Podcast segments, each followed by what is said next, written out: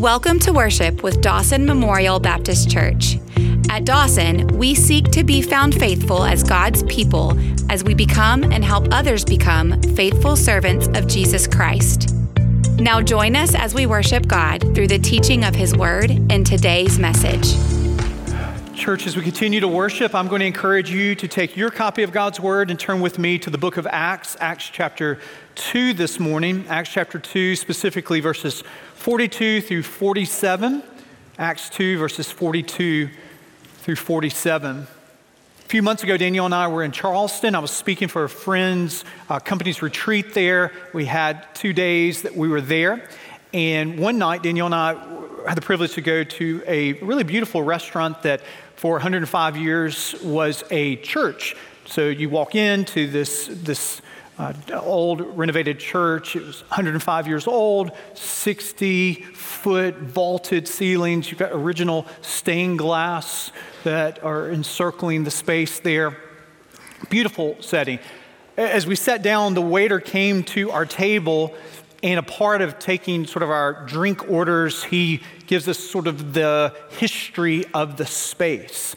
And in telling us uh, the space and how it's been used for 105 years, he talked about about 10 years before when the church ceased to be there, there were some private developers that bought the space and they had a ceremony, and the ceremony was to deconsecrate the space, which was a very interesting phrase to me. It was a phrase that I was not familiar with. I, what, what? And so I was curious, and so I asked our waiter, what, what happens at a service to deconsecrate a church? And he said, I don't know. I'm just getting your orders here. Do you want water or not?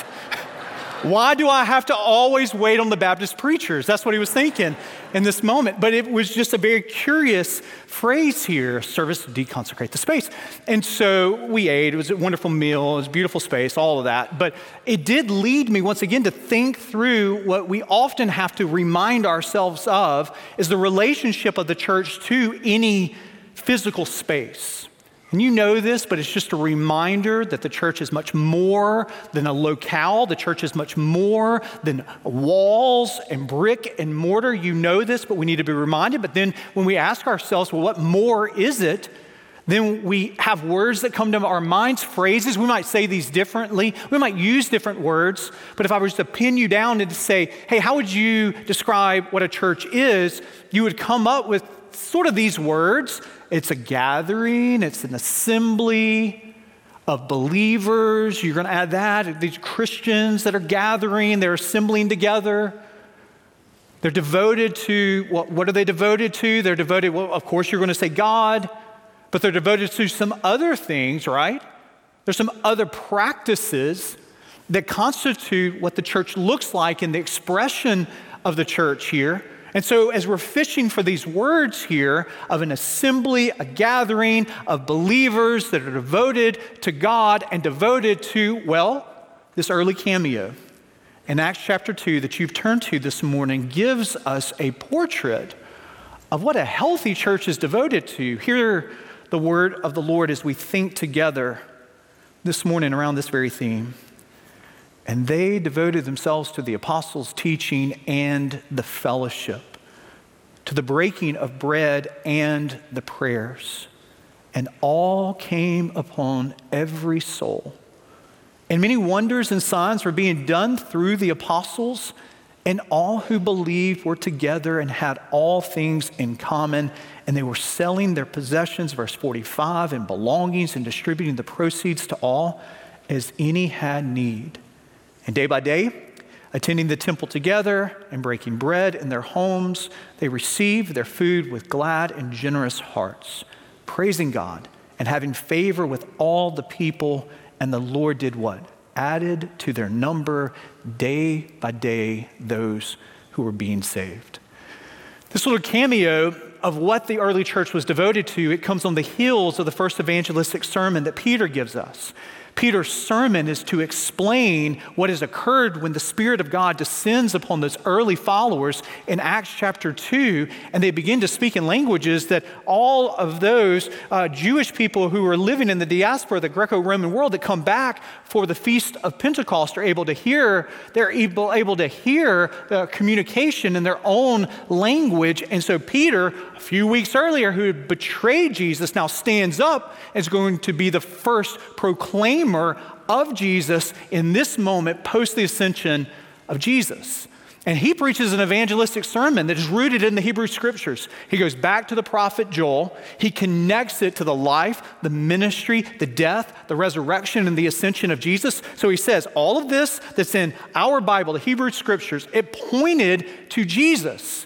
And it's in this moment that you got 3,000 people that hear this message, they repent of their sins and they're baptized and they're added to the roster. They're added to the membership of this first church of Jerusalem here. Now, of course, they didn't have roster rolls. Of course, they didn't have memberships, but you get where I am going here. What constitutes that church in Jerusalem is this evangelistic harvest of 3,000 plus those 120 early followers of Jesus that come together and they devote themselves to things like, well, what a healthy church devotes itself to. A healthy church is devoted to the Word of God. Do you see that in verse 42? Do you see the lead off hitter of the description of what these early followers of Christ are committed to is the apostles' teaching? Now you say, well, David, what's the apostles' teaching? How does that distinguish itself from the Hebrew Bible, what we have in the New Testament, what we open to? Is that different? Is it the same? Well, of course, when Peter stood up 2,000 years ago, he didn't say, Now, all of God's people, take your Bibles out of the pew rack in front of you and turn with me to the Gospel of John. There wasn't a Gospel of John. But you know what was around? John was around. You know what was around? The early followers of Jesus were around. So, a part of the apostles' teaching are those who've walked with Jesus, talked with Jesus, observed Jesus, saying, You remember when? You remember when Jesus said? You remember when Jesus did? And, and, they're connecting these dots. So when we have our New Testament, we got four books Matthew, Mark, Luke, and John that constitute for us these early stories and teachings that were gathered and coalesced under the inspiration of the Holy Spirit and passed down. And then formed for us the Gospels. Well, we don't just have the Gospels for us as the apostles' teaching, we have the Hebrew Scriptures. We actually have more than Peter has, right? We have, inspired by God, the revelation of God contained from Genesis to Revelation. We have the Bible. And so, what they devote themselves to is the apostles' teaching. It really just gives a foretaste of what we as Christians, 2,000 years later, with the riches of Genesis through Revelation, the riches of the Bible, are able to devote ourselves to. And so it was emblematic of what they devoted themselves to. So we understand that for our church to flourish, we have to have a consistent and steady diet of the Word of God. these are the nutrients, these are, these are the macros that are essential for your growth, the, the spiritual metabolism that you need to build, the spiritual muscles that you need to build. You know how they're built? They're built through a devotion to, a commitment to the Word of God. That's why we gather and worship and we sing scripture saturated songs. That's why we gather in worship and we, we open up the Word of God to do what? To encourage us, yes, but to equip us for every good work in our homes, in our workplaces, in our neighborhoods. It's one of the reasons that I have to hear and heed this word in verse 42 as a reminder, as your shepherd, that I am committed and am called to be committed to a particular diet, that I am to feed you as a congregation and what I am to feast on myself. So I don't have the option to feed you a diet of spiritual cotton candy.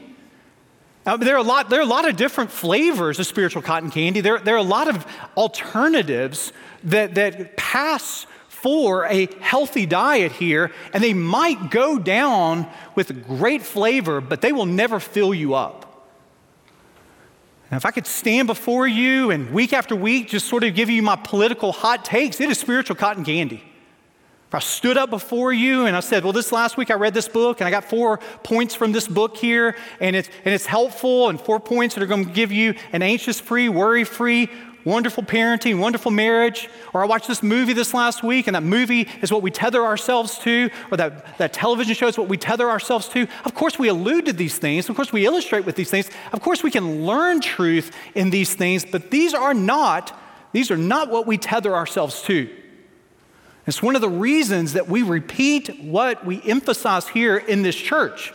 There's certain things that it's not that we don't know other English words to use in our worship, but one of the refrains that we have in the welcome, one of the refrains that you have and you receive every time I stand up before you is take your copy of God's word and turn with me to this book, this chapter, these verses. It is, it is more than symbolic. It is saying that what we're going to do in these next 30 minutes are not just my thoughts here, because who cares about my thoughts? I mean, really, dude, you are way too busy to come in here and me waste your time with something other than what really lasts and what really is true and what really endures here. Now, to know this, this goes against our culture, it bristles against what we feel inside of the church. It's not just outside the church, inside the church. We're using a word like authority. And that word is a word that we just don't have, a, we don't have a real appetite for. And we bristle against authority. You remember, there was an old Bob Dylan song, and uh, Dylan goes through this gospel phase. He becomes a Christian, he's got three albums. And on one of his albums, he's got this song, You've Got to Serve Somebody. You might be the heavyweight champion of the world, you might be the king of France, but you got to serve somebody. I think the temptation for us is to think that we can live an authority-less life, that we can, we can exempt ourselves from an authority. But we all, even if we bristle against the word of God, here we, we are all going to serve someone and we just choose are we going to sit under and submit ourselves to our feelings, our perspective, our desire, the latest fad, the latest guru who is selling get rich, get fit, get younger? Or do we sit under and submit ourselves to the sovereign? Creator of the universe who has spoken through his spirit in a word that continues to speak to us today. It's not a question just for our church, it is a question for me, you, each of us individually. Uh, this afternoon at 2 o'clock, some of you are going to turn on the television and you're going to watch Patrick Mahomes for the Kansas City Chiefs play the Baltimore Ravens star quarterback, Lamar Jackson. And these positions are being played at really the highest level in the history of football here. I mean, these guys, what they do on the field, these are un, truly, truly unprecedented players that we're watching play these positions in ways that have never been played. Now, as good as Mahomes is and as good as Jackson is, uh, for, uh, for the Ravens and the Chiefs here, you do understand that all that they bring to the field this afternoon is contingent upon, was contingent upon their submission to and sitting under someone else who has drawn up the playbook. You know what, you know what, the, what the coaches are not asking Mahomes and, and, and Lamar Jackson to do is, hey, in the off season, I want you to come back with the entire offensive scheme. No, that, that's the role of the coach. And even this afternoon, and again, there are a lot of nuances to this, and some of you are coaches in this room, and you can pick apart this analogy. Don't pick it apart too much, okay? But you have an offensive coordinator that could call the plays from the sidelines, but sometimes the offensive coordinator goes up in the press box. And even if the OC is calling the plays from the sideline, there's going to be one of the coaching assistants that is high above in the press box. What? To be able to see the entire field. Because as great as Lamar Jackson is and as great as Patrick Mahomes is as a quarterback, these two men can't see everything. So they're dependent upon a coach who is devising a scheme, and they're dependent upon coach's input. They're dependent upon a coach that's calling in the plays. They're dependent upon the co- coach that has drawn up the plays, and you know this. What is going to separate, what's going to separate the, the good from the best are the ability to be able to take those plays and to sit under them, submit, and then to play at the highest level on the field. Now, some of us in this room, what we do is we take the playbook of God's word and we get to the line of scrimmage of your home and your family and your work, and we see what is before us and we call an audible. And we say, we say to God, you know, if you could, well, hey, if you saw what I see right here, you'd realize that we got to change the play.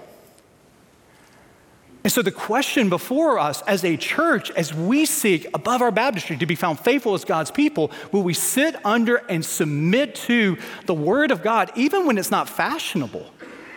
And even when it pushes us in a way that we lose what we feel to be the greatest asset, which is cultural acceptability and a cultural applause.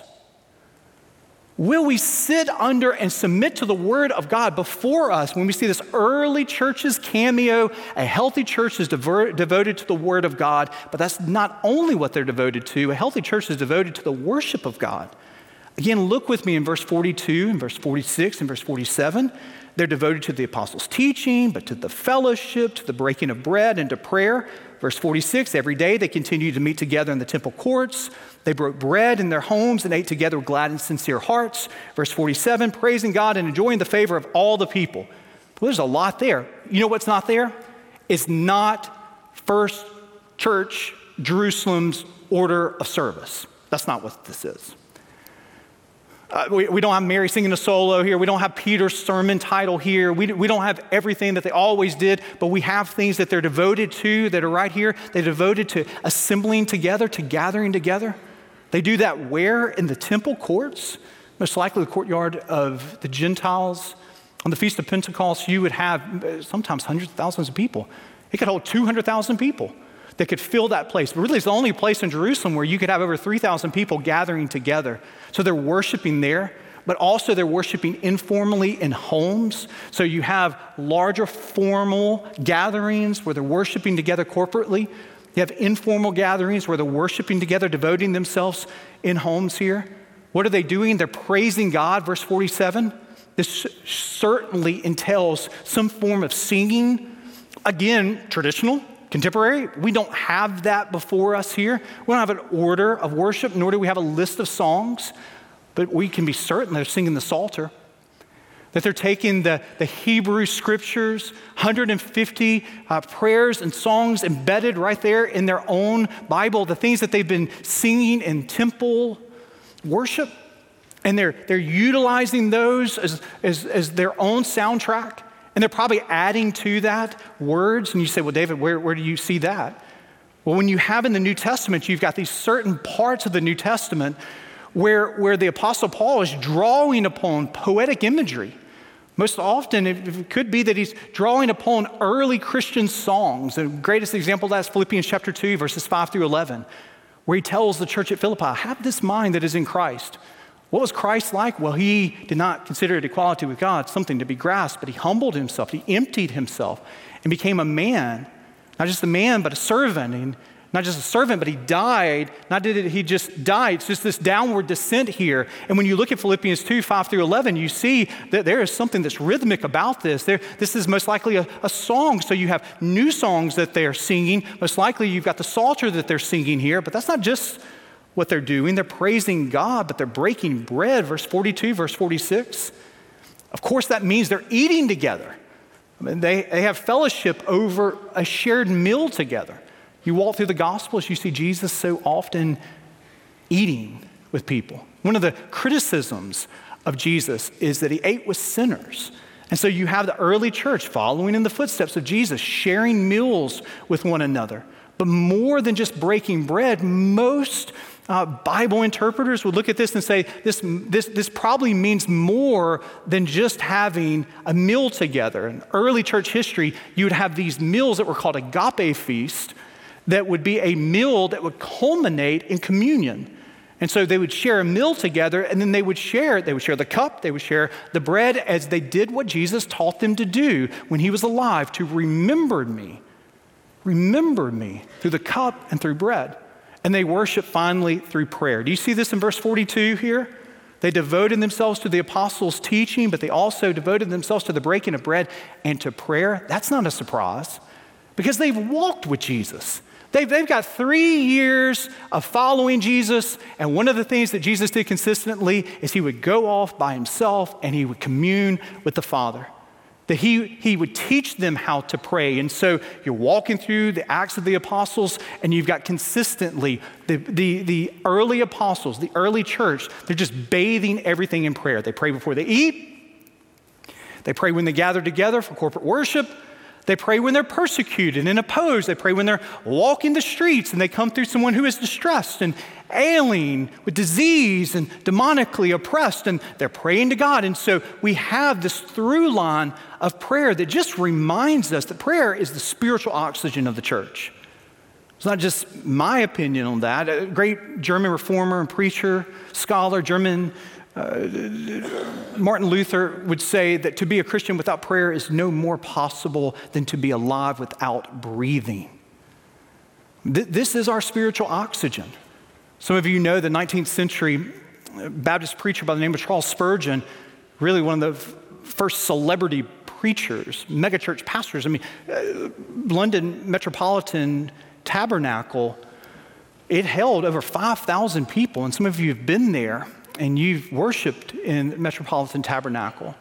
And Spurgeon was this famous orator, famous preacher, but he was one whose ministry wasn't just Sunday morning ministry. That church started hundreds of ministries to the poor, to those who were going through educational challenges. In that 19th century uh, London Industrial Revolution, all of that, Spurgeon was on the front end of ministering holistically to his community. And so you would have people that would come from Great Britain, no doubt, that would worship with them on Sunday, but also from the U.S. And oftentimes they would catch Spurgeon before the service. And Spurgeon, as, as his biographies would say, would give them a tour of the sanctuary and the tour of the facilities, and he would often ask, Do you want to see where the heartbeat of these ministries are, the heartbeat of this church is? And of course, they wanted to, thinking maybe Spurgeon would take them back to his personal office, but he wouldn't. Or maybe Spurgeon would take them to, to some uh, vantage and some place in the sanctuary, but he wouldn't do that. You know where he would take them? He would take them to the boiler room, downstairs in the basement. And he would take them there, and especially on Sunday morning, he would show them hundreds of members of the church that were gathered on their knees in prayer. And he would say, This is the heartbeat of all that God is doing in our worship services. This is the heartbeat of all that God is doing in these ministries. It is not found in my eloquence, not found in my sermonic gifts. It is found in the prayers of these women and these men. And this is true not just in the 19th century England, it's not just true 2,000 years ago in Jerusalem. My friends, it is just as true today. They're devoted to the worship of God. And that devotion is praising God through song. That devotion is communion, the breaking of bread. That devotion is a commitment to prayer, but it's not only a devotion to the worship of God and the Word of God that we see here. We also see that these early Christians were not insular, inward turning, but their worship and their commitment to the Word, it led them to be outward focused. Do you see that a healthy church is devoted to the care of one another? Again, in verse 42, they devoted themselves to the apostles' teaching and to fellowship. That word can become a real lazy, sort of Christian cliche sort of word, fellowship, especially for those of you that have been a part of a, of a Christian church for years. You th- hear that word, and what, what is synonymous with that word? Food is synonymous with that word. Fellowship meals, it's the potluck Sunday covered dishes that you think of, and all that's fine and good, no doubt. And of course, that's a part of it. But this word, fellowship, and many of you know this, this the Greek word behind this word is a word that sort of bleeds over into our English vocabulary. It's the word that is koinonia, that means much more than just food and eating together. It's a unity, it's a partnership. And just think about this all these disparate nations, all of these Jewish people coming from all of these Greco Roman nations, speaking different languages, coming together, being united, coming together when the early church has this power vacuum where their leader, Jesus, has ascended to the right hand throne of the Father. And so we think to ourselves, this is not natural that there's a unity and that there is a coming together in supernatural ways. And why is that the case? Because the Spirit of God is leading the people of God, devoted to the Word of God and to the worship of God, and it leads them, it leads them to the needy around them and the needy among them. Look with me again in this passage here. Look at the true sacrificial care that was provided for this church. Verse 44 and all who believe were together had all things in common. They were selling their possessions, verse 45, and belongings and contributing the proceeds to all as any had need. This is not shallow. This is not a superficial fellowship here.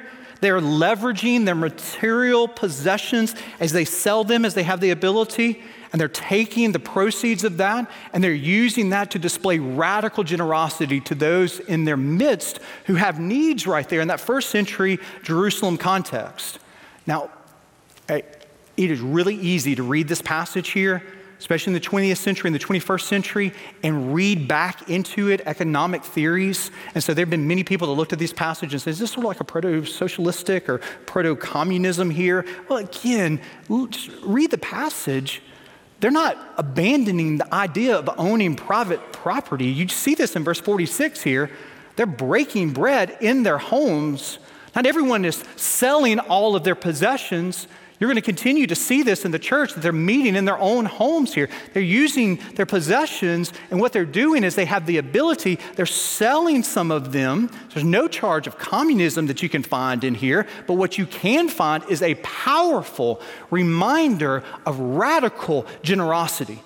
That the Christian community is coming together and they're seeing the needs and they're leveraging their possessions to be able to meet those needs here. And Peter doesn't stand up and guilt trip them into this. There's no Peter standing up saying, How can all of you sleep at night knowing that there's so many needs around you? And Peter doesn't do this. These are women and men who are marked by their Savior. They're giving freely, they're giving voluntarily, they're giving sacrificially, and they're giving generously. You know why they do that? Because their Savior, our Savior, the Word who has become flesh, Jesus has given Himself freely. He has given Himself voluntarily. He's given Himself sacrificially, and He has given Himself generously. And these are men and women who are marked by their Maker. And as they're marked by their Maker, they're overflowing as recipients of His grace and so, of course, they're going to be generous because they're shaped into the image of a Savior who teaches a man's life does not consist in the abundance of possessions. Of course, they're going to be marked by their Savior, a Savior who would teach us it is more blessed to what? Give than to receive. And so we stand here as recipients of the cameo of this early church. We stand 2,000 years down the road, approximately, as those who were marked by this radical generosity. And as we as a church seek to be found faithful as God's people, we also can look back in our own 99 year history and see women and men who sat in these very pews, some of them whose names elude us and hundreds of us in the sanctuary don't know, but who were marked by a radical generosity that led them to live lives not with closed handed fist. Let's keep the resources to ourselves. Let's form this holy huddle, but open handed to leverage the resources that God had entrusted in this church to be able to meet the needs across this very community and across this world. We stand as inheritors recipients of the faithfulness of, of those who have come before us, who decades ago saw that there are medicinal needs, educational needs, there are needs in this very community that need to be met in a very special way. And the formation of Empower Ministries that is located in Avondale now is the birth of, of generosity of members of Dawson Memorial Baptist Church decades before. Years before, there are members of this very church who saw their, their educational needs in our own community, and the formation of the Learning Center is birthed out of that kind of radical generosity. Uh, decades before, there were people who, who sat in these very pews, or uh, about a decade before, very people that sat in these pews who said their needs that are physical needs in our community that we need to meet, and Kids Connection was birthed out of that. Dr. Fenton didn't stand before you and guilt trip you into that. It is the mark of the maker and a radical generosity that overflows out of the hearts of believers who are stewarding their resources. And we are recipients of that in the year of our Lord 2024. And we are called to be faithful to continue that legacy, a legacy that was marked in the early church 2,000 years before, we will have different ways that we do that in our individual lives, but we come together to be able to meet physical needs in our community and beyond, to be able to meet a far greater need, and that is the spiritual need that we have a platform to meet through the radical generosity that shaped them, and I pray shapes me. And I pray shapes you. Yes, this is a message for the church, but this is a message for each of us individually. And so, as we sit under and submit to the Word of God, I can't help but to ask a very obvious question what and who are you devoted to? Because what and who we as a church are devoted to is the compilation of how each of us individually in this sanctuary answer that question. Are we women and men who are devoted to the Word of God? Are we women and men who are devoted to the worship of God? And are we going to be a people who continue to be devoted to the care of one another? How we answer that makes all the difference for today. But my friends, it makes an eternal difference for many people who will never darken the doors of this church. Who and what are we devoted to? Thank you for joining us today. To learn more about our family of faith or to learn how to become a follower of Jesus, please visit dawsonchurch.org. Until next time, may the grace of the Lord Jesus Christ and the love of God and the fellowship of the Holy Spirit be with you all.